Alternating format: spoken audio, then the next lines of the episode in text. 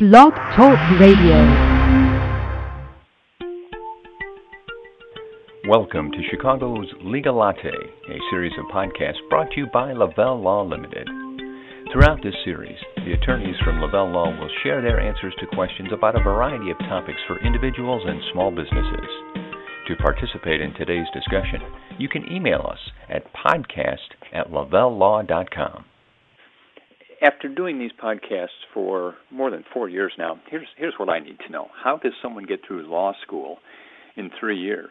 It seems to me that uh, week after week we find new topics to discuss here on Chicago's Legal Latte, and uh, the list just seems to continue to grow. Hi, everybody, this is Jim Mitchell, and while I only get 15 minutes a week, it is certainly interesting to see all of the intricacies and variations on topics and laws that we can uncover. Fortunately for you, the listener, it's it's not my knowledge you need to rely on, but uh, rather that of my guests who stop by each week and uh, share information with us on this wide range of, of legal topics. Now, today we're going to return to family law and the more specific element of that, divorce. And we've we've had numerous discussions about divorce proceedings in the past, and today we're going to take another view as we discuss cases in which someone wants a divorce, but their spouse has abandoned them or just taken off and can't be found. To guide us through these legal views and discussions today is attorney Heidi Kuffel of Lavelle Law Limited. Uh, she's going to kind of walk us through and give us some information on how this might be done. So, first of all, good afternoon, Heidi. Nice to have you back with me again. Thanks, Jim. Nice to be here.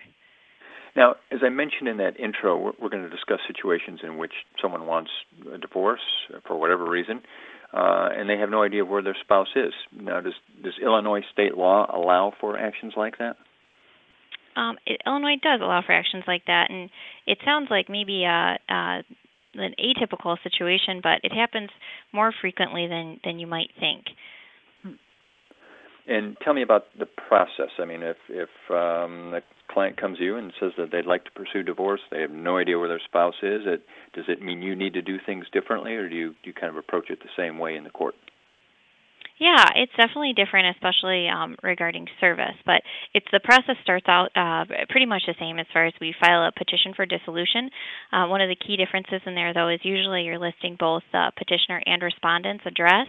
Um, since they obviously don't know where the respondent is in there, um, they would they would basically just be uh, placing that in there and then just putting in their uh, physical address. Um, they might say something along the lines of, you know, the current address is um, unknown and, and can't be found upon uh, diligent inquiry. Okay. And it's something I certainly want to talk about a little bit today, the, uh, what has to happen in terms of that inquiry. Uh, before that, though, a question comes to mind, and we've talked about this spouse being uh, off somewhere, abandoned, disappeared, whatever the case might be. Does the, does the time period matter? As an example, must that spouse be out of communication for 30 days or 90 days or a year's period? Does it matter at all in, in the process that you just described? Um, it it doesn't really. I guess it doesn't necessarily matter as far as um, the time frame. There isn't like a specific time frame that they um, that suddenly allows you to go under um, and and do a divorce this way. But I will say, as far as the diligent inquiry, um, if if it's been a lot shorter period, I believe uh, that uh, the court would ex- be expecting you to sort of have a better handle upon um, you know f- finding that spouse and and um, really putting your effort forth with that. And I think that they'll uh, definitely hold you or it'll hold you to higher standards um, the shorter the time period it's been. And there's nothing in writing saying that, but just um, just based upon uh, my experience um, with the time period, yes. Interesting. Okay. All right. So you mentioned um, the petition that it would be filed. Um, what happens next in a, in a case like this? Um, after the petition is filed, um, the petitioner should file a motion for service by publication. One of the most important um, parts of uh, this type of uh, default divorce proceeding is just is getting notice in some capacity. Um, and they what they have set up for this, um, since since you don't have respondent's address, what you're asking for is to um, serve by a publication. Um, providing notice to the respondent uh, that way, and this this will work to fulfill the court's requirements uh, regarding notice. So that's kind of like the legal notices we'd see in the newspaper for property or Ex- exactly. Like yes. And can that be any publication that they would put that in then? Um, it's supposed to be a publication um, within uh, your county of uh, residence, and um, like in Cook County, it'll go in the Chicago Daily Law Bulletin. Um, so it's wherever it's it's wherever that action is pending is is the county that you're um, that you should be placing that publication in, and each county is specific as to um, where that publication should be placed. Okay. And any other requirements that need to be met before that motion for service by publication can be can be entered, or is it pretty much what you've described so far? No, it's pretty much what I described. Um, and then as far as the um, what's included in that that motion um, for for service of publication, you'll the um, petitioner will basically state that that they can't find the respondent, mm-hmm. that they've um, performed a diligent inquiry, and that um, there's no like friends or family that that can connect them to um, that other um, to the respondent. Um, and that um, they will allege like last known address or county, right? Okay. Now, tell me a little bit about you've mentioned the diligent inquiry a couple of times. What what does the court look for in terms of the effort that the the filing spouse needs to go through to to try and find the uh, the missing spouse, as it were? Sure, um, and this also relates as, as what we said to the t- to that time frame too. But mm-hmm. um, they they want to know that you've covered you know all of the, all of the closer bases, even if you're on you know poor terms with you know respondent's family. You should still be reaching out. Um, and asking, you know, if if they can provide that information to you, if they know where the you know respondent can be found. So it's kind of like the closer network uh, is the first go round.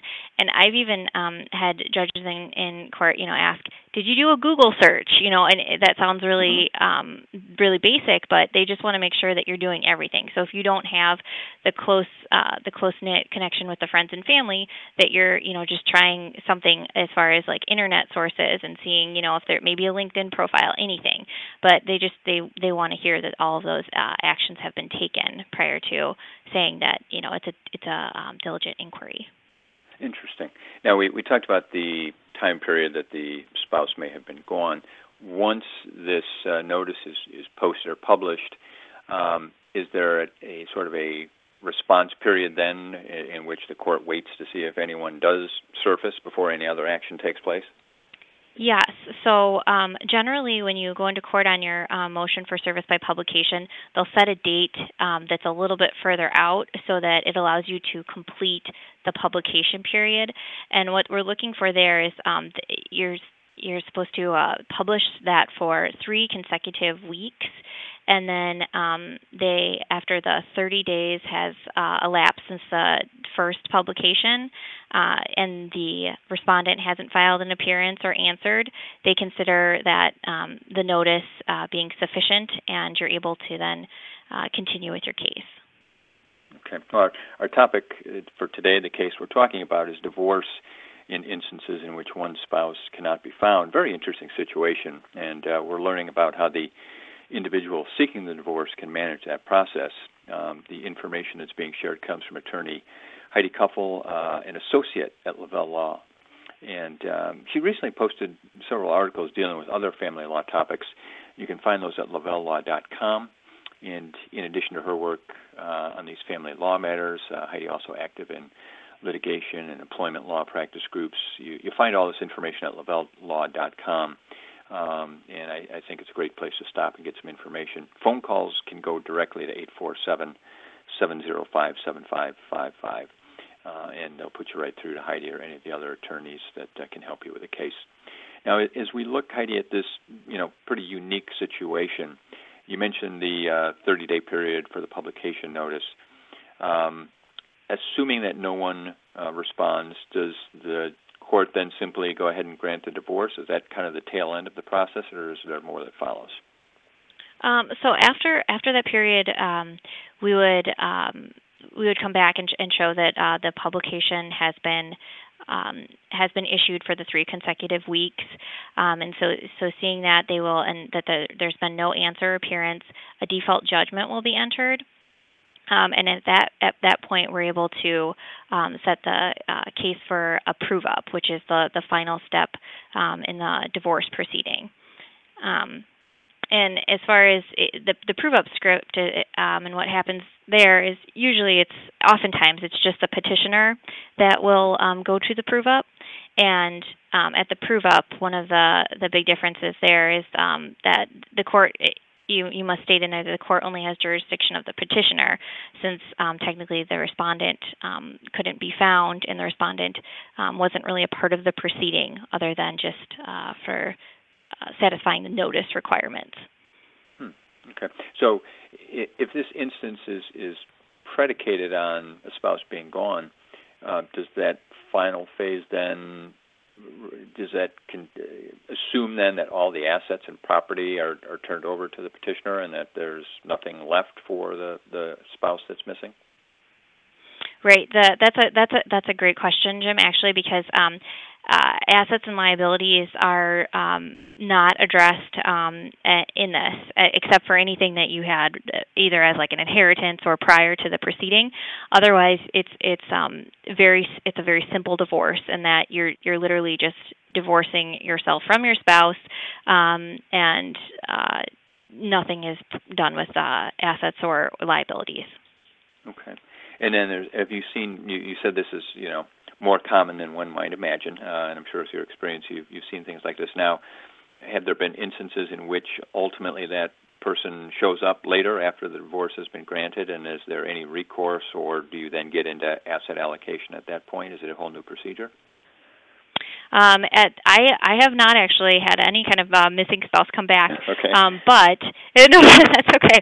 Um, but it, since uh, generally in the um, in the dissolution, it'll be you know each party is just going to take their individual shares of of um, their assets and their debts, and that's that. When I said nothing, that's what I meant by that. They will just split it. So um, you know if if uh, since this is entered and already in um, in existence, uh, the the spouse already got their their half. So the only time that would ever be happening, I guess, is if uh, petitioner or if the respondent would be coming back for, I guess, some of the marital portion uh, or more or greater than the marital portion of the petitioner's uh, share. Okay, and and again, going back to some of those time periods, especially the 30 day um, publication period, and then and then the, the the prove up that follows if someone is in this situation, divorces I know can really drag on. Is this tend to be a shorter and more succinct process, just based on the fact that there's really no contention whatsoever? Absolutely, it's very streamlined. So as long as um, you're going in there and, and you have your uh, documents ready when you're filing, um, and then when you um, when you're ready to also do the publication, as long as you get that publication um, out um, as soon as you are granted um, the ability to do so, that also makes things uh, pretty quick. And it is a it is a fairly quick and streamlined process because there's no one else involved, and it's just the petitioner kind of moving through the system. Okay, so I guess as we recap here, it sounds to me like the, the you know the two key points to walk away from this are that uh, it is something of a different process, which you as the attorney would certainly help them through, and and really the main burden here is is in that process of uh, making a diligent effort to to find the party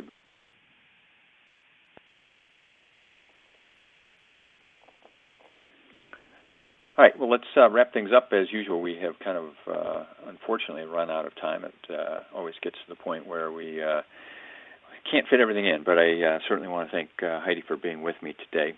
once again, you can reach her or any attorneys at Lavelle Law by calling 847 705 7555 or seek out information about the practice groups, the various practice groups. And now, if you'd like to find any of our previous podcasts, either featuring Heidi or other members of the firm, uh, all available right here on Blog Talk Radio, as well as iTunes and at lavellelaw.com, uh, where those articles are posted. You'll also find the podcast, so you can kind of search through and find topics of interest. Now, next week, I will be joined by one of the partners at Lavelle Law, Timothy Hughes. We're going to have a discussion about the IRS and managing taxpayer debt, uh, topic uh, that we have touched on a few times in the past. We'll go into uh, some new detail on that as well. And so I look forward to having you join me for that conversation. Thanks very much for being here today. Thank you for joining us for this edition of Chicago's Legal Latte. If you have any questions or topics for a future episode, please call Lavelle Law Limited at 847 705 7555 or email us at podcast at lavellelaw.com.